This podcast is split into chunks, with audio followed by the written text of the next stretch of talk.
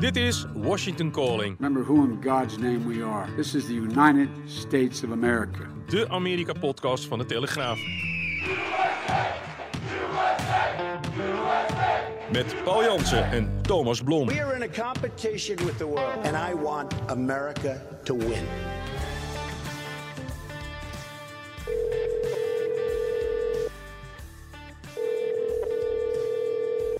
Goedemorgen, Paul. Hey Thomas, goedemorgen. Goedemorgen. Ja, eh, laten we maar meteen met het grootste nieuws beginnen van de afgelopen week. De wereld hield, denk ik, of, of houdt nog steeds, sinds zondag de adem weer wat meer in. Hè? Want het was de dodelijkste aanval op Amerikaanse soldaten sinds eh, 2021, heb ik nog even nagezocht. Toen overleden er in Kabul 13 Amerikaanse soldaten en nu drie militairen. Ja, bij die gedood. aanslag op het vliegveld was dat toen in Ja. Afghanistan. Bij de chaotische terugtrekking. Ook echt een, een kras op het blazoen eh, van Biden. En nu weer. Overigens, de drie Amerikaanse militairen die omkwamen in Jordanië. Dat was bij de basis Tower 22. Had jij er wel eens van gehoord? Nou, het klinkt als iets heel geheims. Maar Dat vond ik ook, ja. En maar gek genoeg, het is gewoon via Google Maps te vinden. Hè. Er zijn Oh. ook na die aanslag zijn overal eh, van die eh, satellietfoto's van de basis Ja. opgedoken. Ik heb er ook eens naar zitten kijken en het deed me een beetje qua omvang eh, denken aan Kamp Holland van Ja. de Nederlanders in eh Oeruzgan, waar ik eh, in een ver verleden met de minister van Defensie nog eens op bezoek ben geweest. Eh, hier zie je vanuit de lucht een kamp, ja, echt in een, een zeshoek, bijna klassiek eh, middeleeuws verdedigingslinie. en nou, daar, daar staan eh, twee rijen landingsplaatsen voor helikopters. En van bovenaf te zien lijkt het erop alsof daar een batterij eh, Apache eh, helikopters staan en, en nog wat Black Hawks of iets wat daarop lijkt. Het schijnt een basis te zijn waar zo'n 350 Amerikaanse militairen verblijven, onder andere van de genie. En verder eh, algemeen aangeduid als troepen van de luchtmacht en de landmacht. Ja, wordt dan gezegd, het is een soort verbindingspost met een andere basis die in, eh, verder in Syrië, op 12 mijl afstand over de grens met Syrië ligt. En ik kreeg toch ook een beetje het idee, als je hiernaar keek, van ja, dit zou wel eens een, eh, basis kunnen zijn voor, eh, special ops of zoiets, weet je wel. Maar daar wordt, er wordt verder, ja, er wordt gewoon geen duidelijkheid over gegeven. Neem niet weg dat die droneaanval, die, eh, waarbij de drie militairen om het leven zijn gekomen en ook eh, 25 gewond zijn geraakt, dat die ja, ook hier in Amerika hard is aangekomen. Er was een misverstand.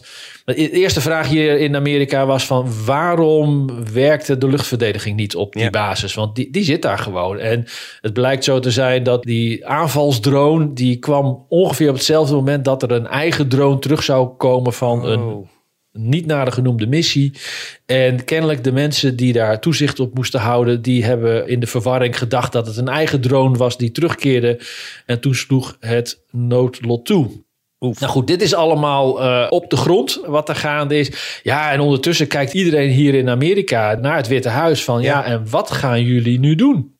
kunnen er iets zinnigs over zeggen? Heeft heeft Biden al, heeft hij nou al een, een, eh, daar iets over gezegd? Ja, hij, het enige wat hij erover gezegd is, is, is dat ze weten wat ze gaan doen. Ja. Punt. En verder niks. Ja, het, is een, het is voor de Amerikaanse regering is dit een hele, hele, hele lastige eh, situatie. Dus het is echt koorddansen. Als, als we even een stap terug doen, dan. En even, even kijken wat er de afgelopen maanden is gebeurd. Dan zie je dat na dat bloedbad van Hamas en de Israëlische reactie met die invasie, dat Amerika eigenlijk vooral heel erg druk is geweest om ervoor te zorgen dat er in de regio geen bredere oorlog ontstaat.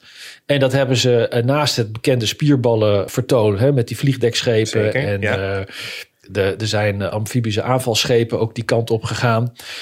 Om onder andere Hezbollah in Libanon koest te, te laten houden. Eh, zijn er daarnaast heel veel diplomatieke inspanningen geweest. En wat natuurlijk wel opvalt, is dat de afgelopen maanden, met name aan de Arabische zijde, het vrij rustig is gebleven. Dat is één. Tegelijkertijd zie je dat de Houthis met name, die zijn die aanvallen begonnen tegen de scheepvaart in de, de Golf van Aden. En de Houthis zijn net als Hamas, net als Hezbollah en net als de milities die verantwoordelijk is voor de aanval, de droneaanval op eh, de Amerikaanse basis in Jordanië, die worden allemaal gefinancierd door Iran. En de bedoeling lijkt, laat ik het voorzichtig eh, zeggen, dat met die aanvallen en provocaties eh, Iran probeert een stevige Amerikaanse reactie te krijgen, waardoor die Arabische staten die zich tot nu toe afzijdig houden, op een gegeven moment niet meer stil kunnen blijven. Dat hebben we natuurlijk eerder gezien, dat in het Midden-Oosten elke Amerikaanse bemoeienis heel gevoelig ligt. Ja. Er zit een sterk anti-Amerikaans sentiment. En als Amerika op een gegeven moment die tot nu toe. eh, er zijn al veel meer aanvallen geweest, namelijk op Amerikaanse basis. En die zijn beantwoord met raketaanvallen of, of luchtaanvallen. En daar bleef het dan zeg maar bij, voor zover je dat kan bagatelliseren in ieder geval. Maar nu moet er, en zo wordt ook hier in Amerika verwacht, nu moet wel Biden een stevige reactie geven. En dat ziet de Amerikaanse regering zelf ook wel. En tegelijkertijd willen ze natuurlijk A voorkomen dat er een oorlog uitbreekt met Iran zelf. En Iran heeft ook alweer gedreigd nadat Biden had gezegd, we weten wat we gaan doen. Heeft Iran alweer laten weten van wij zullen alles wat je in onze richting doet, zullen wij, eh, zullen wij vergelden en hard terugslaan. Dus Iran is aan het grommen. De Amerikaanse regering, zo lees ik hier in de media, heeft al via de bekende kanalen laten weten dat ze niet uit zijn op een oorlog met de Ayatollahs in, in Teheran. En tegelijkertijd kan Amerika nu niet volstaan met, ik wil er niets aan afdoen, maar met weer een, tussen aanhalingstekens, gewone luchtaanval.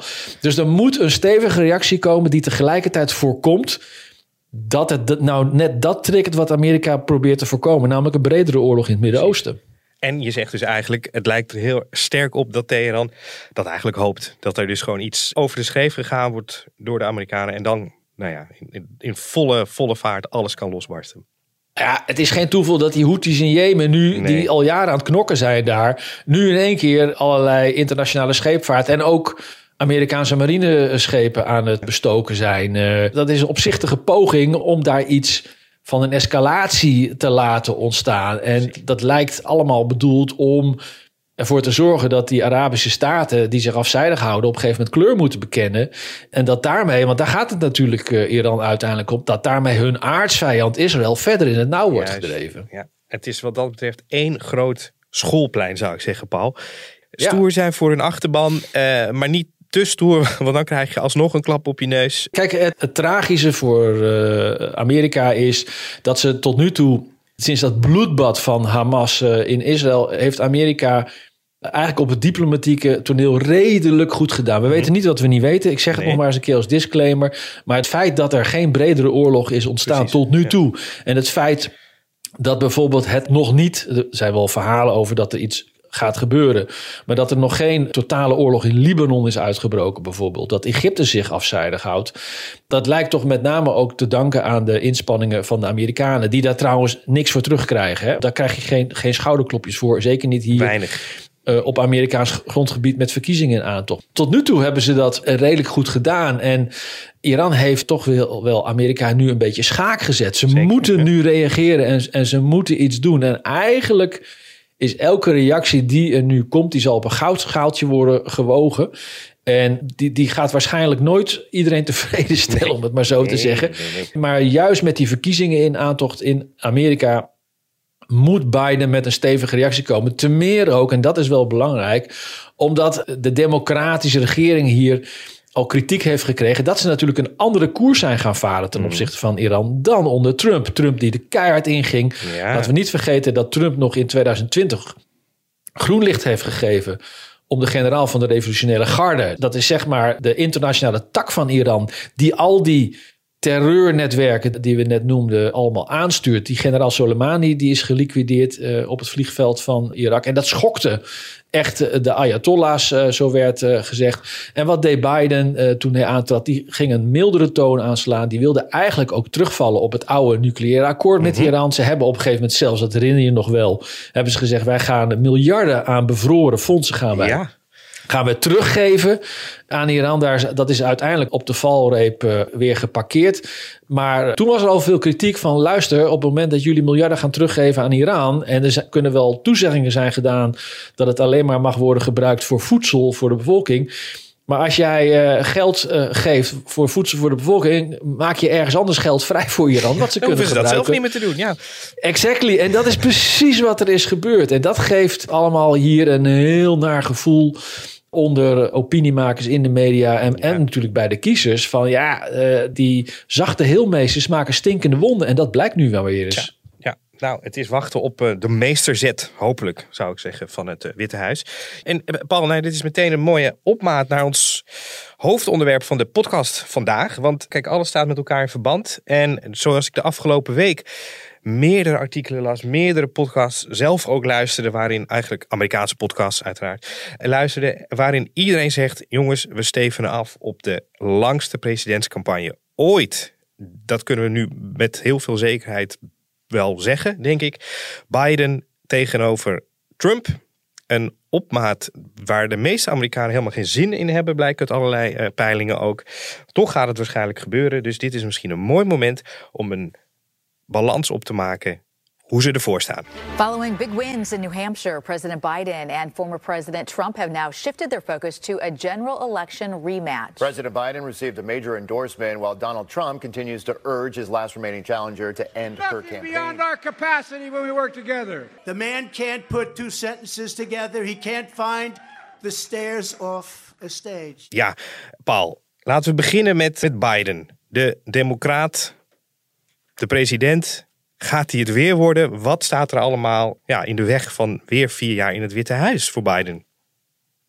Ja, er zijn nogal wat uitdagingen. Alles wijst er inderdaad op dat hij, eh, hoewel het allemaal nog formeel eh, moet worden besloten, hè, Absoluut, zeker. op We zijn die, er op nog die, niet. Nee, er komt natuurlijk ook een, eh, een conventie komende zomer bij de Democratische Partij, waar het allemaal formeel wordt besloten. En laten we ook niet vergeten dat in New Hampshire Biden dus niet, eh, wat eigenlijk de aftrap was, niet meedeed. Hoewel hij wel eh, won bij de Democratische primary, die eh, illegaal was verklaard. Maar goed, Biden lijkt de grote kandidaat te worden voor vrijwel zeker voor de Democraten.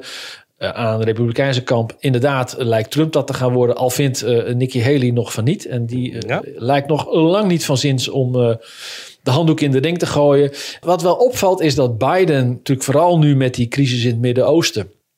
Maar ook met de tal van andere eh, zaken die op zijn bordje liggen. Dat allemaal moet proberen in de lucht te houden. Terwijl die tegelijkertijd al hard bezig is om campagne te voeren. Je moet je voorstellen dat hij eh, te midden van de crisissen in Iran. En de media die duiken dan op en die willen dan een reactie. En het ene moment was hij in, in South Carolina op campagne. En eh, het volgende moment was hij in Florida om fondsen te werven voor zijn campagne. Ja, en dan denk je toch van, joh, zou jij niet in de war room in, eh, in het Witte Huis moeten zitten? Of weet ik. Maar in ieder geval toch niet om een stel rijke donateurs in Florida toe te spreken om, om geld binnen te halen. Dat zou nu toch niet zo belangrijk moeten zijn. En toch zie je dat dat heel erg eh, nu al, al speelt en allemaal wijst op die hele lange campagne. Tegelijkertijd heeft Biden nogal de nodige kopzorgen richting de lange weg van herverkiezing. Ik noem het maar even de zeven plagen van Biden. En we hebben natuurlijk net al de Midden-Oosten perikelen besproken, waar Iran ja, toch wel pogingen doet om, zoals ze dat hier in de Amerikaanse media eh, noemen, Iran wil de tango dansen met eh, Amerika en het is aan Amerika of ze daarop ingaan of niet. Ja. En ja, Amerika zou eigenlijk moeten weigeren om te dansen, want daar worden ze niet beter van. En dansen betekent dan vooral in de zin van oorlog voeren. Mm, geen vrije danspartner. Nee, dat is, eh, die gaat nog wel eens op je tenen staan, eh, vermoed Ja. ik zomaar. Eh, dat is bepaald niet de enige zorg. We hebben natuurlijk onderliggend het Israël. Het dossier wat hier eh, sinds 7 oktober eh, prominent eh, op tafel ligt in het Witte Huis. En niet alleen politiek is dat een hoofdpijndossier, maar electoraal des te meer. 75% van de jongeren, 75% Thomas, is ontevreden over de aanpak van de regering Biden. En ik moet er wel bij zeggen, ontevreden kan dan zowel betekenen je doet niet genoeg als je doet eh, te veel. In de zin van te veel voor Israël. Eh, het gros van die driekwart die ontevreden is, dat zijn kiezers die zeggen, ja, eh, Amerika moet veel kritischer zijn op Israël. En dat is voor de Biden-regering, en zeker voor Bidens wens op herverkiezing, natuurlijk heel pijnlijk omdat de Democraten met name op die jonge kiezer hebben gerekend Precies, om ja. Trump te verslaan. Nou, dat is Maar, mag, eh, maar een- Paul, daar heb ik één ding wat, wat me dan altijd in mijn hoofd opkomt. En dan denk ik, Trump is toch ook niet dan een alternatief voor al deze jongeren die zeggen we moeten strenger zijn op Israël. Want ja, Trump gaat natuurlijk al helemaal niet de, eh, het vuur aan de schenen leggen aan Netanyahu dat hij eh, niet meer moet gaan bombarderen in Gaza, denk ik. Nee, dat klopt. En Trump moet het dan ook veel minder van die jonge kiezer hebben. Ja, maar daarbij, daarbij moet aangetekend worden dat A in Amerika bij presidentsverkiezingen ongeveer de helft van de kiesgerechtigde eh, stemmers eh, helemaal niet komt opdagen. Ja. En eh, kiezers die het met name laten afweten, zijn die jonge kiezers. En daarom hadden die democraten gedacht, wij proberen die jonge kiezers te mobiliseren. En daarmee kunnen we Trump verslaan. Want dat is precies wat jij zegt, dat is zijn Achilleshiel. Hij ligt slecht onder, onder jongeren en met name natuurlijk onder de, de liberals, dus onder de meer eh, links-liberale eh, jongeren. Er zijn natuurlijk ook genoeg jongeren die t- ter rechterzijde zitten en eh, stemmen en die wel gecharmeerd zijn door Trump. Maar eh, grosso modo ligt daar met name een kans, of lag daar met name een kans voor de Democraten. Mhm. Ja. En door de gebeurtenissen met Israël is die kans als sneeuw eh, voor de zon Ja, die blijven dan dus weg. wegsmelten. Ja, dat is, dat is in ieder geval een, echt wel een hoofdpijndossier. Mhm. Dan komt daarbij dat eh, natuurlijk het Midden-Oosten niet het enige kruidvat is wat er op dit moment eh, op tafel ligt. Maar we hebben ook nog de oorlog in Oekraïne. Mhm. We hebben ook nog eh, problemen in, voor Amerika althans, in het Verre Oosten met Taiwan, waar, waarvan China heeft gezegd, wij gaan dat goedschiks of kwaadschiks inlijven. En dan heb je natuurlijk ook nog Noord-Korea, wat altijd... een wilde bokkensprongen kan maken. En het interessante daaraan is, en dat zie je hier nu ook wel weer terugkomen in de berichten, is dat eh, Amerika kan zich geen twee oorlogen tegelijk veroorloven. Hè. Ze zijn natuurlijk eh, op dit moment helemaal niet betrokken direct bij een oorlog. Er zijn wel vliegdekschepen in het Midden-Oosten actief. En er zijn vliegdekschepen met strike groups in het Verre Oosten actief. Maar Amerika vecht niet in Oekraïne. Maar er worden wel heel veel wapens geleverd aan Oekraïne. Het probleem is, er wordt hier gezegd, is dat Amerika in de afgelopen tien jaar de doctrine heeft losgelaten dat de krijgsmacht althans op papier in staat moet zijn om twee oorlogen tegelijk dat te was, vechten. Dat, dat was altijd zo in het verleden. Ja. Dat kon het Amerikaanse leger, zou dat kunnen doen. Maar dat is dus Precies. losgelaten, zeg je. Dat is, dat is in de afgelopen tien jaar is dat losgelaten. Eh, losgelaten moet je dan vooral zien als er is gewoon bezuinigd. Ja. Dat zag je na 9-11 en de oorlogen die daarop, die daarop volgden. Dat die eh, defensieuitgaven zijn gaan dalen. Die gaan nu alweer omhoog. Maar... eh, en dan moeten we even bij zeggen, die defensieuitgaven van Amerika, die zijn sowieso niet misselijk, hè? Nee, eh, weet, je, weet jij, noem eens even een bedrag. Ja, daar gaat het echt over honderden miljarden, toch? Eh, Ja, het dit- ligt eh, in de orde van grootte van 8, 800 miljard. Ja, dat is, nou ja, goed. Dat is dan te weinig eigenlijk. Ja, ik moet wel zeggen, dat is op een begroting eh, van ongeveer 3,6 biljoen. Ja, oké, dan is het. Hè? Dus het is, eh, reken maar uit, het is eh, ja, ongeveer een, klein kwart, 20, 20, 25 procent van de totale Amerikaanse begroting gaat naar defensie. Echt gigantisch natuurlijk, maar het is nog niet genoeg om die doctrine die Nee. tientallen jaren hier eh, werd hoog gehouden. Eh, eh, Amerika moet in staat zijn als politieagent van de wereld om twee oorlogen tegelijk uit te voeren. De afgelopen tien jaar is dat losgelaten. En dat geeft nu problemen. En niet alleen omdat ze eh, niet de hardware hebben, dus niet de, de schepen, de tanks, et cetera. En, en de mankracht. Hè, de, deze zo'n tekort aan personeel. Dat eh, er nu zelfs eh, wordt gesproken. Ik geloof dat bij de Navy het is al eens losgelaten dat je niet eens meer een high school diploma hoeft te hebben om te solliciteren. Oh. Omdat ze gewoon meer handjes nodig hebben. Dus daar zit het probleem. Maar het probleem zit hem ook dat die hele defensieindustrie ook eh, daarmee is gaan krimpen. En met de wapenleveranties aan, aan onder meer Oekraïne gaan er nu zoveel wapens al uit dat het ook qua munitie en allerlei andere eh, zaken die je nodig hebt om oorlog te voeren, dat daar ook krapte in- aan het ontstaan is. Nou ja, dat zijn allemaal kopzorgen natuurlijk als jij als president van het machtigste land ter wereld op het wereldschaakbord kijkt Ja. en je ziet eh, her en der conflicten En je bent als eh, president ontstaan. commander-in-chief. Ja, Ja. ja, en er zit natuurlijk al, al langer een zorg van zou bijvoorbeeld China eh, gebruik maken van de situatie. Alleen al naar aanleiding van wat er in Oekraïne aan de hand is, maar zeker ook met wat er nu in het Midden-Oosten gaande is. Nou goed, dus daar zit een, een, een groot punt van zorg. En die buitenlandse politiek natuurlijk van de regering Biden... Ja, die eh, toch wat zachter is van toon dan onder Trump... die geeft daarmee ook wel eh, zorgen. Dan, als we dan eh, wat dichter bij huis kijken, dan hebben we hier al een hele tijd gaande die grenscrisis. Nou ja, daar zijn nu ook weer ontwikkelingen gaande, Thomas. Dat is, ja, het is Het is bijna pijnlijk om te zien. Maar Biden, die, ja, hij wil goedkeuring om meer geld voor de grens, zoals de Republikeinen ook willen, uh, beschikbaar te stellen. En dan zou daar uh, meer personeel, dus meer grenswachten, meer ook voor de opvang, om de, de illegale migranten die oversteken, om die te kunnen verwerken. Maar ook bijvoorbeeld om de grens dicht te doen als er meer dan 5000 personen per dag. Dat gemiddelde dat wordt eigenlijk de laatste tijd vrijwel dagelijks gehaald. Nou, eigenlijk, het is nu het dubbele. Dus er komen nu 10.000 dus... illegale migranten per dag gemiddeld de grens over. Het interessante is dat ja, het blijft toch allemaal handjeklap en politiek. Dus heeft Biden gezegd, eh, daaraan koppelen we dan wel, als jullie republikeinen dat willen, dat dat geld voor Oekraïne dan ook goedgekeurd moet worden. Dus dat, dat is weer die deal die eraan vastzit. En de Republikeinen zitten gewoon met de armen over elkaar in het congres. En die weigeren tot nu toe, hoewel er wel op, op hoofdlijnen met hoofdspelers dan weer wordt gesproken en een deal wordt gemaakt. Er is nog steeds niets door het congres. En Biden heeft nu gezegd van ik sluit de borden als de Republikeinen in het congres mij dat uh, toelaten.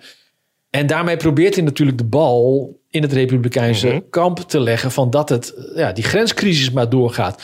Tegelijkertijd straalt dit vooral op Biden zelf af. Ah, als jij je zo opstelt, maak je je kwetsbaar. Want iedereen denkt hier, ja, maar jij bent toch de president? Weet je, hoezo, hoezo ga je nu naar de Republikeinen in het congres zitten wijzen?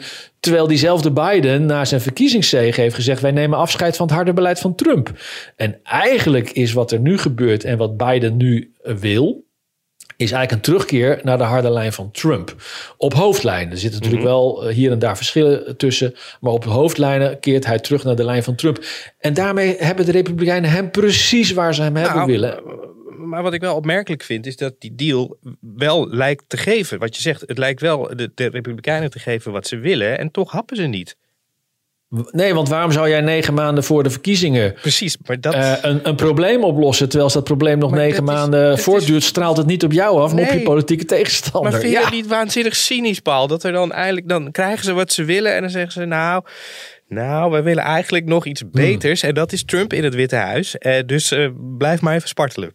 Ja, ik zou zeggen, uh, misschien wordt het tijd dat je ook eens op de politieke redactie van de Telegraaf gaat werken. dan, zie, dan zie je hoe het in Den Haag, Den Haag gaat. Daar, ja. Daar, daar, ja, daar gebeurt dit ook. Het is, uiteindelijk is, het, is, het, uh, is politiek is, is natuurlijk uh, niet alleen je zin krijgen, maar ook zorgen dat de ander niet zijn zin krijgt. En dat kan soms krachtiger zijn dan zelf je zin krijgen. En, en hier gaat het er met name om op, op wie straalt iets af? Aan wie blijft nou iets kleven? En uh, de Democraten, ja, kijk, of laat ik het zo zeggen, de Republikeinen kunnen natuurlijk eh, blijven afwijzen, omdat de Democraten die koppeling met geld in Oekraïne mm hebben gemaakt. En dat willen de Republikeinen niet. Die hebben natuurlijk al bij herhaling gezegd. Wij willen niet de buidel opnieuw trekken en met tientallen miljarden smijten, terwijl er geen plan is van hoe gaat Oekraïne dan met ons geld die oorlog eens een keer winnen. Mhm. Nou ja, en, en zolang, zolang de Democraten die koppeling blijven maken voor strengere grensmaatregelen. en dan krijgen wij meer geld voor, voor Oekraïne. hebben de Republikeinen een reden om, om het te blijven afwijzen. Snap je? Dus dat is. Dat is en, en zolang het een chaos is aan de grens, zal dat, zal dat natuurlijk met name op, op de regering eh, afstralen die ervoor verantwoordelijk is. En daarbij moeten we niet vergeten: het is een federale taak. En Biden uh, en zijn regering, die venten dat nog eens nadrukkelijk uit door die strijd aan te gaan met Texas. Ik wil het allemaal niet te complex maken, maar in Texas zit natuurlijk een conservatieve, uh, republikeinse uh, gouverneur. De staat is ook in meerderheid republikeins en die willen hardere maatregelen en die liggen overhoop uh, met federaal Washington. Omdat federaal Washington zegt van ja, wat jullie willen doen met, met die containers plaatsen en met dat prikkeldraad plaatsen en de nationale garde inzetten, dat mag niet, want het is onze taak. En Texas zegt natuurlijk, ja, maar doe dan ook wat. Nou ja, en dat, dat in combinatie met Biden, die nu eigenlijk op zijn handen moet zitten, omdat de Republikeinen in, in het congres geen haast hebben om hem uit de brand te helpen. Ja, dat is natuurlijk allemaal koren op de molen richting die verkiezingen uh, later dit jaar. Ja. Ik zeg nou nog één keer proberen. Zeggen ze dan ook niet in Texas? Zeggen ze dan niet naar hun collega-republikeinen in Washington van jongens, wij hebben het echt nodig hier. We hebben die hulp echt nodig. Hou op met het politieke spel en help ons. Of is dat nou iets... Ja, Eh, nee, het zal ongetwijfeld hier en daar gezegd worden. Maar je kan het ook anders zien. Als je nog, als je nog een, een negen, negen maanden lang even doorbijt, ben je misschien wel helemaal uit de Ja. brand geholpen. Want dan komt er straks iemand in het Witte Huis die het echt gaat oplossen. In plaats van Ja. een, een beetje hier en een beetje. Nee, maar dat is, dat is wat de Republikeinen zeggen. Hè? Precies, hè, ja. Dat is, dit, is, dit is even republikeins gedacht. Want daar, dat, was je, dat was je vertrekpunt. Absoluut. Dus, dus eh, naast power politics hebben zij ook zoiets van... ja, eh, met de democraten, zolang de democraten in Washington aan de macht zijn... eh, komen ze misschien nu onze richting op... omdat ze zelf met de vingers tussen de deur zitten. Maar uiteindelijk zijn de republikeinen en democraten... het gewoon fundamenteel oneens... hoe je met die grens moet omgaan. En met eh, ja, de, de aanhoudende instroom van inmiddels hangt een beetje vanaf welke telling je gebruikt. Maar de conservatieve ramingen gaan toch over ruim 2 miljoen illegale migranten die Amerika, de grens met Amerika zijn overgestoken. Dus dat is, dat is ook een hoofdpijndossier voorbij. Nou, laten we nog even heel snel door de, door de andere vliegen, al zijn ze niet onbelangrijk. Zitten we al op, nee, we zitten nog niet op zeven. Nee. Nee, nee, nee. We, hebben, we hebben nog de inflatie en de economie. Ja, Die ja. noem ik maar even samen.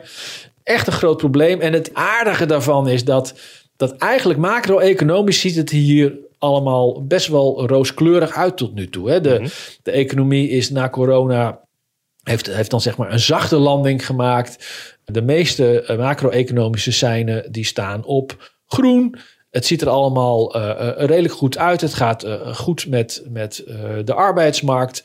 Alleen ondertussen zien de Amerikanen vooral dat hun leven zo verschrikkelijk duur is geworden. Als je kijkt, de, sinds 2019 zijn de kosten hier met 20% gestegen en het inkomen met 12%. Dus daar is, een, daar is een, een groeiend gat aan het ontstaan. En we hebben het al eerder besproken, Amerikanen leven dan ook vooral op de POF, de creditcardschuld, die is inmiddels gestegen. We hadden volgens mij het laatste getal iets van 1,08 biljoen. Het is inmiddels 1,21 biljoen. Dan zijn we een kwartaal verder. Is 12% bijgekomen. Dat is een, eh, een, een gigantisch eh, getal. Dan, dan hebben we ook nog de studentenleningen, de autoleningen en natuurlijk eh, de leningen voor, eh, om een huis te kopen. Nou, in ieder geval de totale schuld van huishoudens moet je, hou je vast, onder Biden, dus onder drie jaar Biden, is de totale schuld van huishoudens gestegen met 20 Hm. En eh, dan moet je bedenken dat de rente ondertussen nu ook aan het stijgen is. Ja, dus dat zijn, dat, ja. dat, dat, dat zijn, dat zijn eh, toch wel zorgwekkende cijfers. Ehm, dus die economie eh, en met name de inflatie, hoewel de inflatie inmiddels redelijk onder controle is. Het leven is duur. Het leven is ontzettend duur hier. En ik zie het zelf ook in de supermarkt. Ik was eh, van de week, eh, dacht ik, ik moet wat gezonder gaan leven. Laat ik eens wat fruit kopen. In Nederland eh, eh, koop ik dan graag een, rode grapefruit. En ik zat hier zo te kijken. Rode grapefruit, 2 dollar per stuk. Nou, dat is, eh, dan heb je even een idee. Een bruin brood, 8 à 9 dollar, weet je wel. En het is, het is, het is echt het is gekke werk wat je hier eh, voor, voor je boodschappen eh, betaalt. En eh, ja, mensen gaan, gaan dan toch al snel over naar fastfood. Want dat is goedkoper dan hier gewoon in de winkel iets, iets gezonds kopen. Nou nog even twee andere dingen. Het afzettingsonderzoek. Ook een hoofdpijndossier voor Biden. Wat in het Huis van Afgevaardigden loopt. Daar is wel interessant inmiddels een deal gemaakt met Hunter Biden. Je herinnert je nog wel dat, er, dat het eh, huis van de Republikeinen, het Huis van Afgevaardigden, rollenbollend over straat gingen met Hunter Biden. Over of hij nu wel of niet achter gesloten deuren zou getuigen. Zeker. En eh Hunter Biden zei: Ja, ik wil, ik wil dat het publiekelijk is, zodat iedereen kan horen wat er wordt gezegd. En ik wil niet achter gesloten deuren, want dan gaan de Republikeinen gaan gericht lekken en dan manipuleren ze de boodschap. Eh, het echte verhaal is natuurlijk dat bij een publiekelijk verhoor heeft elke, elk congreslid maar vijf minuten eh, de tijd om vragen te stellen. En achter gesloten deuren is dat niet gelimiteerd. Dus dan kan je echt iemand doorzagen. En daar daar zeggen de Republikeinen is het hun uiteindelijk om te doen. Nou, er is nu een deal gesloten dat in februari zowel Hunter Biden als, let wel, de broer van Joe Biden, dat is James Biden, die met Hunter Biden al die eh, zo, eh, zogeheten schimmige zakendeals eh, in landen als Oekraïne en China heeft. Die komen nu allebei achter gesloten deuren getuigen. Dus dat, eh, dat, dat eh, wordt eh, interessant. Ehm, nou, ter- terwijl dit allemaal loopt, is nog steeds, moet wel benoemd worden, er is geen bewijs. Er is gewoon geen bewijs dat Joe Biden, president Joe Biden, als toenmalig vicepresident, ergens iets onoorbaars heeft gedaan met de zakelijke deals die zijn broer en zijn zoon sloten. Tegelijkertijd, tegelijkertijd zit het wel al tussen de oren van de Amerikaanse kiezer. Een groot deel van de Amerikanen die is er nu van overtuigd dat ofwel eh, dit hele zaakje deugt niet, of ze zeggen op zijn minst ze willen dat het onderzoek doorgaat. Ook, ook de Democraten. En dat is natuurlijk interessant. Ja, dan is dus de damage has been done, zeggen ze. Dan. damage has been done. Ja. En laten we niet vergeten, eh, want er wordt natuurlijk wel, wel eh, vaak geroepen van dat het een schande is dat de Republikeinen het doen. Laten we niet vergeten, de Democraten hebben exact hetzelfde gedaan bij Trump met Russiagate. Jarenlang, jaar in jaar uit hebben ze dat laten voortslepen. En uiteindelijk was er ook geen hard bewijs. Dus ehm, ik zou willen zeggen, politics as usual, wat je er dan verder Ja. ook vindt. En dan ja, de laatste kopzorg van, eh, althans eh, bij de zeven plagen van Biden, die die heeft, kan die eigenlijk niks aan doen. Dat is zijn leeftijd. Ja. De meerderheid van de Amerikanen vindt hem te oud. Hij is 81 als hij wordt her- herkozen. En nog vier jaar op zou gaan, eh, zit hij tot zijn 86ste in het Witte Huis. Interessant hier is dat Nikki Haley, die natuurlijk voor de Republikeinse nominatie gaat, eh, hier eh, nou zo'n beetje dagelijks op blijft wijzen. En, en Ja. ze zit natuurlijk met name bij Trump te melden dat hij ook al hard op weg is naar de, de 80. Hij is 77. En, en Haley maakte dan die rond af naar boven. Dus zegt, ja, we hebben straks twee presidentskandidaten die 80 zijn. Nou, dat, dat moet je al niet tegen Trump zeggen natuurlijk. Die is daar heel, heel gevoelig eh, voor. Ja. Maar Nikki Haley heeft ook de peilingen gelezen en die weet dat eh, veel Amerikanen sowieso vinden dat eh, beide vermoedelijke presidentskandidaten te oud zijn. En dat is natuurlijk ook het, het bijzondere van haar punt. Want dat is bijna waar haar hele campagne inmiddels om draait. Als ze de ene, eh, zeg maar, called voordat hij oud is. Ja, dan moet ze het bij de andere ook doen. Ja, de vraag is wat het haar gaat brengen. In, de Republikeinse kring is ze, is ze gewoon niet populair genoeg om eh, het Trump echt moeilijk te gaan maken. Tegelijkertijd wijzen peilingen uit dat als Nikki Haley in de ring zou treden op 5 november tegen Joe Biden, dan zou ze hem verslaan. Ja, ja, dat is het. Wederom het cynische eh, aspect van, eh, van de hele voorverkiezingscircus daar. Eh, Ja. Dat zijn de zeven plagen van Biden, samengevat. Maar hij heeft een zeer waarschijnlijke tegenstander, Donald Trump. En Paul, hoe staat het er met Trump voor? Ja, Trump die is vooral druk in de rechtszaal. Ja, dat, dat, dat, dat, gaat, dat gaat maar door. Er zijn op eh, meerdere eh, fronten eh, ontwikkelingen. Allereerst interessant de, de, de zaak in Georgia, die natuurlijk draait om verkiezingsfraude. En daar ging de aandacht ineens helemaal naar openbaar aanklager Fannie Willis. vanwege haar amoureuze relatie met een van de door haar ingehuurde aanklagers. eh, en dat is meneer Nathan Wade het aardige daarvan is, eh, Nathan Wade die lag in scheiding. En hij was zo onverstandig geweest om die scheiding niet goed af te wikkelen.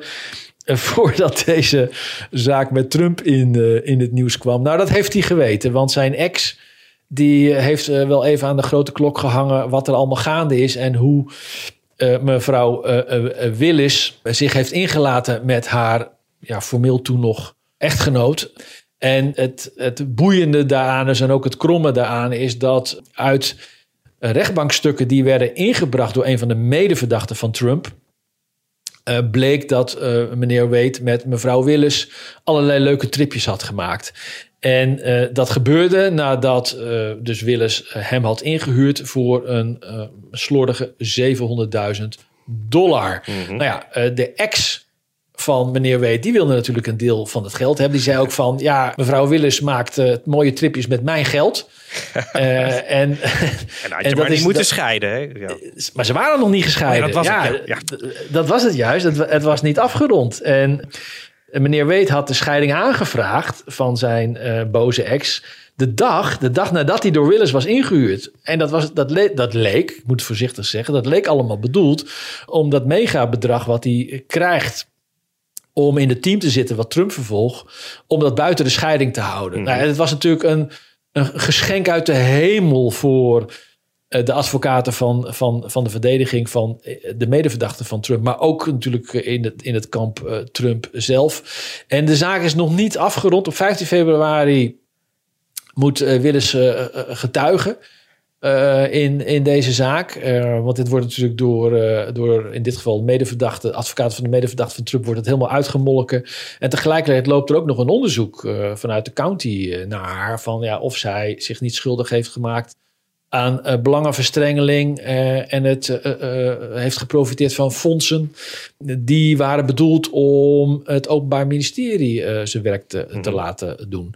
Nou goed, dat, is, dat kan nog wel eens een heel lelijk staartje krijgen. Dan zitten we met de, de rechtszaak in New York rond Jean Carroll.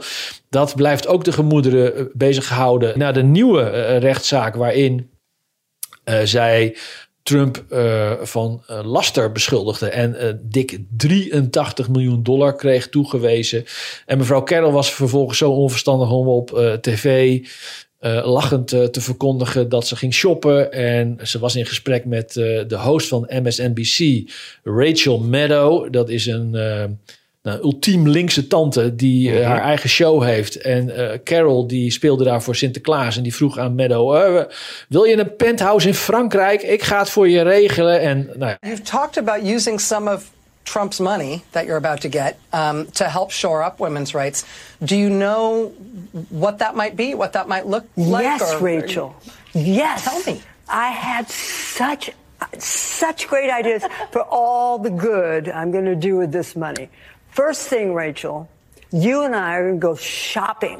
We're going to get completely new wardrobes, new shoes, motorcycle for Crowley, new fishing rod for Robbie. Rachel, what do you want? Penthouse? It's yours. Haar advocaat zat erbij en er werd nog later gezegd: nee, het was een grapje.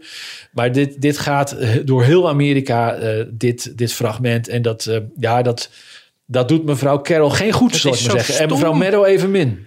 Het is zo stom, zou je zeggen. Want doe dat nou niet. Je hebt de buiten uh, nou, zo goed als binnen. Uh, ga dan niet dit soort gekkigheid doen, toch? Nee, dat is, uh, dat is oliedom. tegelijkertijd zegt het misschien wat over mevrouw Carroll. Want de vraag was nou waarop zij ging vertellen over we gaan shoppen.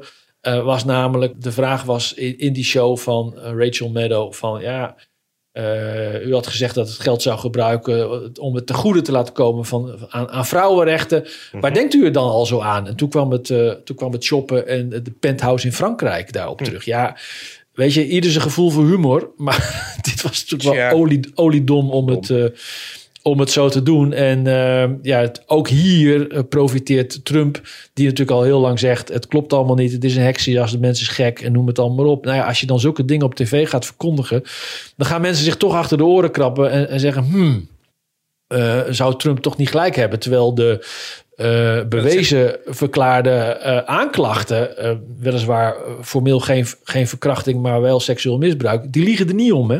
Nee, en dat is natuurlijk het stomme, want het zegt helemaal niks over, inhoudelijk over die zaak, zegt het helemaal niks. Uh, en toch uh, straalt het dom op je af. Nogal. En dan, hebben we, en dan hebben we ook nog de zaak uh, die draait om de fraude. Dat is ook ja. een fraudezaak, civiele fraudezaak in New York rond de bezittingen van Trump, die die kunstmatig zou, de waarde van kunstmatig zou hebben opgekrikt om daarmee uh, zijn voordeel te doen bij het afsluiten van bankleningen en verzekeringen. En daar heeft de rechter al van gezegd dat hij daarvoor aansprakelijk is. En het, het grote wachten, nu al nou, best wel een aantal weken, is op het vonnis. Hoeveel moet Trump uh, en zijn organisatie gaan betalen mm -hmm. als boete hiervoor? En uh, ja, wat betekent dat verder voor zijn zakenimperium in New York? Ja, en wat ik dus eigenlijk nu de hele tijd hoor bij al die rechtszaken lijkt het erop dat door, nou ja, verschillende redenen samen Trump alleen maar profiteert. Hè? Eigenlijk uh, in de peilingen, uh, electoraal gezien. Het enige wat hem misschien wel wat pijn doet, is de bedragen die hij moet gaan betalen. Ja, als hij gaat betalen. Als hij gaat betalen. Ja, goed, nou ja, maar dat... Kijk, laten we wel wezen, hij heeft nog geen cent betaald en hij gaat overal een hoger beroep. Maar, maar er ligt dus bij de, die Carroll-zaak ligt er 83 miljoen op tafel. en er lag al 5 miljoen. Ja. ja, er lag 5 miljoen. Uh, de zaak die over de, de bezittingen gaat, dat wordt gesproken over honderden miljoenen wellicht. Ja, 370 miljoen is de claim inmiddels. Ja. Als dat wordt toegewezen, dat gaat hem echt, echt pijn doen. Uh, maar ook daar zal hoger beroep tegen uh, worden aangetekend. Ehm, in, in de zaak Carroll wordt dan gezegd, daar kan Trump altijd weer een, een lening voor voor afsluiten via bureaus om uh, die zich garant stellen voor dat bedrag als hij in hoger beroep wil gaan. Mm -hmm. Dus juridisch valt er overal een mouw aan te passen, maar het wordt er niet makkelijker op. Nee. En, en, met name natuurlijk de claim van 370 miljoen, dat zou een flinke hap uit Trumps vermogen uh, zijn. En als hij uiteindelijk dat echt zou moeten ophoesten, ja, dan moet hij uh, een, een, aantal, zo niet een flink aantal van zijn, van zijn bezittingen liquideren. Maar, maar zolang, zover is het nog, nog lang niet. Wat hem nu vooral pijn doet, is de tijd en het geld wat hij kwijt is aan de rechtszaken en aan het betalen van advocaten. Tegelijkertijd hebben al die rechtszaken hem natuurlijk A in de pols een enorme boost gegeven. Dus uh, met elke strafzaak, met name die is begonnen, zag je Trump in de peilingen stijgen. Laten we niet vergeten dat toen het begin 2023 was, dus nog een jaar geleden, dat toen de Santos uh, de grote kans hebben leek bij de Republikeinen om, uh, om de nominatie in de wacht te slepen. En, nou ja, en waar is jaar... de Santos nu, Paul? Ja, die is terug in Florida. Die is weer aan het vechten, vechten met Disney. Waar hij trouwens een aardige slag heeft gewonnen. Want een claim van Disney tegen de staat Florida is uh, over zelfbestuur is afgewezen. Maar terug naar Trump. Die heeft wel ja, geprofiteerd van de rechtszaak die tegen hem zijn gestart. Althans, electoraal geprofiteerd. Hij heeft er niet om gevraagd, laten we dat niet vergeten. Mm -hmm. En tegelijkertijd uh, is het wel zo dat het hem uh, ook veel geld kost. Mm het aardige is dat dat wordt hier altijd bijgehouden. En ik merk aan mezelf dat ik altijd me vergis in hoe belangrijk geld, wat de factor geld is hier in de politieke campagne. Dat is zo, yeah. zo ontzettend belangrijk. Zonder een goed gevulde verkiezingskoffer begin je hier eigenlijk niet zoveel. En je ziet dan wel dat Biden er inmiddels beter voor staat dan Trump. Ik las dat Biden inmiddels 46 miljoen uh, in, in zijn uh, oorlogs. Uh, koffer heeft zitten. En uh, Trump 33 hmm. miljoen. En Trump gaf in 2023 10 miljoen meer uit aan advocaatkosten dan aan, aan de campagne. Nou ja, dat zegt ook maar, wel wat. Maar dan moet er wel even bijgezegd worden: die advocaatkosten, ja, dat, dat betaalt zich ook terug in exposure natuurlijk. Hè? Uh, ja, ja en nee, want je moet wel genoeg, genoeg overhouden uiteindelijk. Ja. Om die strijd met Biden te kunnen aangaan uh, ja. in de race om het Witte Huis. En dat is natuurlijk ook met name waarom Trump geïrriteerd is dat Nikki Haley in de strijd blijft. Hè. We hebben het erover gehad. Uh, A, Nikki Haley die blijft dan een risico voor als Trump ergens wordt veroordeeld onderweg richting de verkiezingen voor het Witte Huis. Maar tegelijkertijd, het, het kost hem ook geld, want hij moet campagne blijven, blijven voeren. En als je dan ziet dat Biden ondertussen, waarvan Trump zelf natuurlijk denkt dat wordt mijn uh, tegenstrever in de race richting 5 november, dat die de campagnekoffers redelijk heeft gevuld en, en jij bent geld aan het uitgeven aan advocaatkosten, maar mm -hmm. ook aan campagne voeren, ja, dan lig je inmiddels behoorlijk achter. Ik, ik moet er wel even voor de luisteraar nog bij vermelden dat Trump dit allemaal niet uit eigen zak betaalt, nog zijn advocaatkosten en, en natuurlijk al helemaal niet zijn campagne. Maar daar zitten allerlei fondsen voor, hè, de super PACs, uh, die dat allemaal financieren. Die kunnen nog wel eventjes blijven eh, geld verzamelen natuurlijk. Want... Zeker, zeker. En Trump laat ook geen, geen, geen kans onbenut. En Biden evenmin. Hè. Daarom, daar begonnen we mee. Daarom was Biden, terwijl er zich een crisis op het wereldtoneel uh, afspeelt... is Biden aan het fondsen werven in Florida. In het gebied van Trump trouwens. en dat, dat ja weet je, dat is dat. Ik, ik zou zeggen, als nuchter Hollander, dat is zo'n verstorende factor. Die, hoe belangrijk geld hier ja. is. Niet, niet, niet alleen dat het verstoort in het democratisch proces, maar ook gewoon, je bent president, je hebt allerlei crisis op je bordje liggen en dan moet je fondsen gaan werven in Florida, omdat je anders geen kans maakt om nog vier jaar langer in het Witte Huis te blijven. Dat ja, merkwaardig. Tja, en zo heeft de ene zijn hoofd uh, vol met een oorlog die dreigt, moet geld verzamelen. De andere die zit continu in de rechtszaal. En ondertussen steven we af op, uh, nou ja, waarschijnlijk, nogmaals, we moeten nog een keer zeggen, waarschijnlijk uh, Biden versus Trump op 5 november. En nou ja, goed, wat ik al zei, de meeste Amerikanen willen het helemaal niet. Dat blijkt uit peilingen. Ja. Dat willen ze gewoon helemaal niet. Goed, we gaan het zien. Paul, een mediamoment. Ja, dat, dat moet over Taylor Swift en de Super Bowl gaan. Jongen, ja. jongen, jongen, jongen. Heb je het meegekregen? Nou ja, ik, ben, ik hou heel erg van American voetbal. Uh, en het is als ik American voetbal kijk, dan is de helft van de tijd zie ik uh, Taylor Swift in beeld, zou ik bijna zeggen. En de andere helft ja. zie je mensen een balletje naar elkaar gooien. Um, het is, ja. Ze was, uh, ze, uh, Amerika wordt natuurlijk alles bijgehouden, dus ook dit. Ze was bij één uh, wedstrijd die werd uitgezonden door NBC. Was ze tijdens, tijdens de wedstrijd, hè, 17 keer in beeld. Mm -hmm. o, want dan gaan de camera's op haar inzoomen om te kijken hoe zij reageert op gebeurtenissen op het veld. 17 keer. Ja, eh, mensen raken daarover geïrriteerd. Taylor Swift kan daar niets aan doen. Zij vraagt niet van, wilt u mij alsjeblieft nog een keer filmen? Eh, eh, maar het, het, het voedt wel hier eh, de afkeer van een deel van de, van de American football fans tegen, tegen Taylor Swift. Nou, in ieder geval alles, alles wat zij doet, als, want het gaat er natuurlijk om, zij is de vriendin van een sterspeler van de, de Chiefs uit, uit Kansas. En eh, de Chiefs, eh, de Kansas City Chiefs, die staan in de finale eh, in de Super Bowl, die volgende week zondag wordt gehouden. Nou, Taylor Swift is de vriendin van Travis Kelce. eh, van, van de Chiefs. En ja, zij zijn het, het powerpaar, het, het, het, het, het celebrity droompaar hier in Amerika. En dus storten alle Amerikaanse media zich op het stel. En ja, dat, dat, dat neemt inmiddels extreme vormen aan. Ik zat hier eh, laatst in de auto eh, op weg naar een afspraak eh, te luisteren naar een, een radio-uitzending. En dat ging werkelijk waar een kwartier over de nagels van Taylor Swift. Die waren, die waren in. Ja, die, waren, die nagels waren gefilmd terwijl zij haar, haar liefje op het veld omhelsde na het behalen van de finale van de Super Bowl. En eh, het ging een kwartier over welke geheime boodschappen er in die nagels eh, verstopt zaten. Want ja, die waren dan gelakt en daar waren wat dingen op gezet. Nou ja, dat, dat geeft ongeveer, ongeveer het, het sentiment eh, hier weer. Iets anders wat, wat opmerkelijk was is dat het blijkt dat Taylor Swift de dag of de avond voor de Super Bowl in Japan is voor een concert. En wat krijg je dan vervolgens? Dan krijg je hier hele uitzendingen waarin met schema's eh, en, en, en vluchtschema's wordt uitgelegd dat technisch gezien Taylor Swift nog op tijd terug kan zijn na haar concert in Amerika om de finale, eh, om de Super Bowl bij te wonen.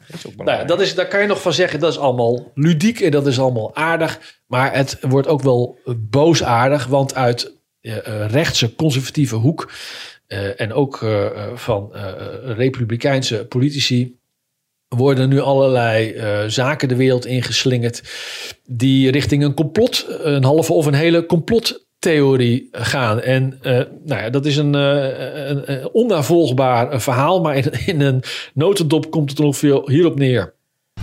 Tonight, the right going all in on a baseless conspiracy theory that claims Taylor Swift's relationship with Travis Kelsey and the Super Bowl are all rigged to help Joe Biden win the election.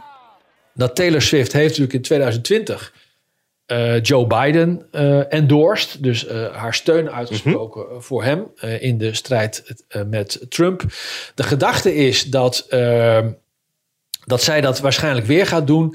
En dat het zal helpen als de, het team van haar liefje de Super Bowl wint. En daarmee nog meer media-aandacht op het stel komt. Zij vervolgens hun steun voor Joe Biden zullen uitspreken. En daarmee heel veel jongeren alsnog op Joe Biden gaan stemmen om hem de zegen te bezorgen. En ja, er zijn er altijd mensen die zijn iets, iets te hard eh, tegen een. eh, tegen een, een deurpost of een, paal gelopen die dat soort dingen de wereld inslingeren.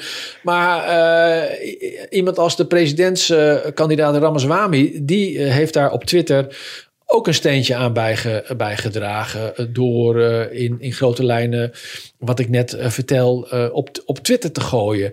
Een, een commentator bij Fox News die, die noemde of die vroeg zich af, want dat, doe je dan, hè, dan ga je niet zeggen het zit zo, maar je gaat de vraag stellen, want alleen maar vragen stellen. Want vragen stellen mag altijd, Ja, eh. Thomas. Dat hebben wij ook eh, geleerd. Die truc kennen wij ook.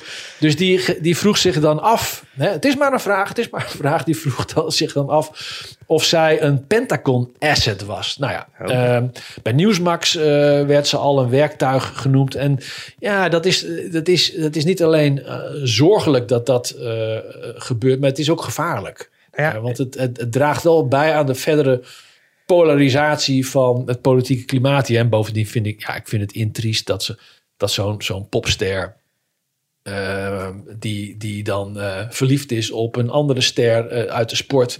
dat die dit allemaal over zich heen krijgt. Dan denk ik, jongen, jongen, jongen, jongen. Dan ben ik maar Maar liever een eenvoudige journalist. Waar zijn we mee bezig? Maar Ja. dat, zijn we nou in godsnaam mee bezig? Goed, nou eh, Paul, je zei het net al, de Super Bowl, ja, daar gaan we op af. Eh, volgende week zondag, 11 februari is dat. We gaan er denk ik de komende week nog een hoop over horen, eh, als je daar enigszins in geïnteresseerd bent. Wat kunnen we nog meer verwachten volgende week? Ja, twee dingen in de gaten houden. A, een voorverkiezing in Nevada. Eh, jou niet onbekend? Ja, ik ben er wel eens geweest, ja zeker. Meerdere ik nog keren. niet, eh, eh, eh, eh, want ik moet, ik moet natuurlijk een keer naar Sin City, eh, Jij denk moet ik. gokken daar. Nou ja, dat doe ik. ik vond het eh, gokken vond ik vrij stom. Eh, Mm, ik waarom? Vond, nou ja, ik verloor alles. Eh, dus dat, en eh, het, al de e- ene casino is hetzelfde als de andere casino. En die, zeg maar, een mooi James Bond casino, eh, die sfeer is het niet. Ik vond het in en in triest. Met eh, oude dames die apathisch naar een gokautomaat sta- staren en met hun vinger niet van de knop afhalen. En dat blijft maar doorgaan en doorgaan. En die krijgen af en toe een drankje van een serveerster. En eh, ja, nou ja, dat, eh, dat gaf me weinig plezier. Maar ik, de staat, ja, het is, het is zeg maar leeg en het is woestijn en dor. En ik vind dat soort dingen altijd wel, wel mooi. Ja. Dat, dat is wel echt het, ja, Nevada. En, en daar is natuurlijk ook Area 51 ligt daar ergens verstopt. eh, Ja. Dus dat, kijk, dat, vind, Ja. dat interesseert mij veel meer dan, eh, dan die gekke, dan al die gekke gokpaleizen die daar zijn. Dus als je daar naartoe gaat, zou ik eens eh, gaan rondneuzen bij Area 51. Maar niet Ja, te dichtbij niet- ik wou het zeggen, niet te dichtbij. Want dat, eh, dat herinner ik me nog wel van diverse tv-programma's. Dat ze daar ook een policy hebben. eh, eerst schieten dan vragen stellen. Sowieso, ja. Eh, dus je, je, daar wordt ook voor, op die borden voor gewaarschuwd. Dus, maar nee, het staat zeker op mijn, op mijn lijstje om, om in beide plekken te gaan, gaan kijken. Maar ik zal de hand op de portemonnee houden. Maar goed, Nevada. Nevada is, eh, daar, daar zijn voorverkiezingen. En het is heel verwarrend, want zijn er bij de Republikeinen twee. Er is een caucus, eh, zoals in, in Iowa was, waar dus eh, kiezers samenkomen, debat aangaan en uiteindelijk op een papiertje de naam schrijven van een kandidaat. En er is de primary. En de primary is gewoon een stembusgang in, een, in een hokje waar je een kandidaat aankruist. Nou, waarom zijn het er dan twee? Heeft alles te maken met de gebeurtenis in 2020. Toen het bij de democratische voorverkiezingen in Iowa helemaal misging en er geen uitslag kwam. Toen hebben de democraten eh, van, van, van de democratische partij gezegd... wij willen eigenlijk van die caucussen af. Eh, in Iowa is er een, ehm, een, een mail, dus een, een, een briefstemming van gemaakt. En in Nevada hebben de lokale democraten een, een wet aangenomen... waardoor ze zeggen, eh, die caucus moet een primary worden. De republikeinen in de staat die hebben gezegd... daar gaan wij niet mee akkoord, wij houden onze caucus. En dus is er vanuit de staat een primary georganiseerd... En wordt er door de Republikeinse Partij daarnaast zelf een caucus georganiseerd. Hallo, bent u daar nog? nou goed. En die vinden, die vinden allebei in februari eh, plaats, eh, twee dagen eh, achter elkaar. Sorry, zit, zit een dag tussen. Dus in, in een tijdsbestek van, van drie dagen.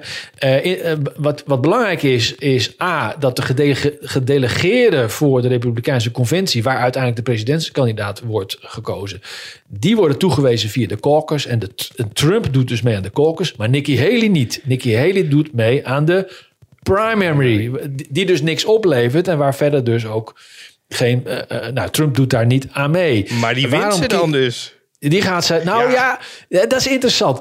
Zij, eh, er wordt gezegd, ja, waarom, waarom doet ze dat dan? Waarom ga je meedoen aan de verkiezing waar niets op het spel staat? Nou, wordt dan gezegd, dat is een PR-moment. eh, want dan kan ze als winnaar uit de bus komen. En dan kan ze iets claimen eh, waarmee ik denk je ook een beetje de Amerikaanse gemiddelde kiezer eh, als een ontzettende domme boer neerzet. Als hij daarin zou trappen. Maar goed, dat geldt terzijde. Interessant is, je zegt van ja, dan gaat zij winnen. Er is nu een, eh, een, eh, een, een beweging in gang gezet. Je kan kennelijk op het eh, kiesformulier of op het stembiljet... kan je invullen none of the above. En er is nu binnen de Republikeinse gelederen... Is er, wordt er opgeroepen om bij die verkiezing... waar Nikki Haley wel aan meedoet en Trump niet... om daar niet haar naam aan te kruisen... maar geen van bovenstaande. En dan zou dus... Nikki Hele eh, het verliezen van het aantal mensen wat in, in, invult, geen van, van eh, bovenstaande of boven, bovengenoemde. Nou, en dat en dat zou dus haar PR-moment moeten Zo. afpakken. Nou, niet alleen Gezellige afpakken, boel. Vermorzelen, denk ik. Dat zou je, dan sta je Ja. een playfiguur, toch? Als je verliest van de heer of mevrouw non of the above. Ja, dat zou wel heel pijnlijk zijn. Nou goed, dus eh, dat wordt nog even, even opletten eh, wat, eh, wat daar uh, aan, de, aan de gang is. En uh, nog belangrijker, dan hebben we volgende week ook de Supreme Court, het Hoge Rechtshof, wat uh, de beraadslagingen opent rond de uitsluiting van Trump bij de stembusgang in Colorado. En daar staat echt heel veel op het spel. Zeker. Kijk, want daar is hij dus uh, in Colorado geweerd van het stembiljet. Ja. En uh, nou ja, naar aanleiding van zijn uh, rol op de rellen of de bestorming van het kapitool op 6 januari. En nou ja, goed, daar gaat het Supreme Court wat over zeggen. En dat zal vast niet zonder slag of stoot gaan, wat die uitslag ook is. Nee, kijk, als, als, als, als het federale Hoge Rechtshof uh, dat besluit van uh, de, de rechts in Colorado uh, daar een streep doorheen zet. Ja, alle sta al, er zijn natuurlijk heel veel, lopen heel veel rechtszaken in heel veel staten die allemaal eigenlijk om hetzelfde draaien. Mag Trump wel of niet mm -hmm. in onze staat op het stembiljet?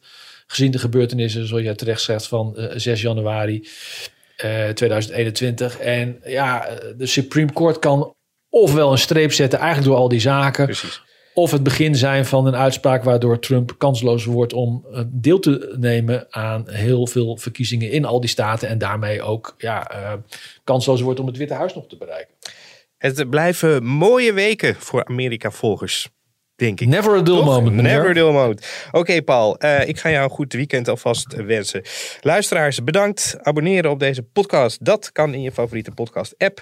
Doe dat vooral. En uh, dan horen jullie ons volgende week weer. Paul, tot volgende week. Bedankt, tot volgende week.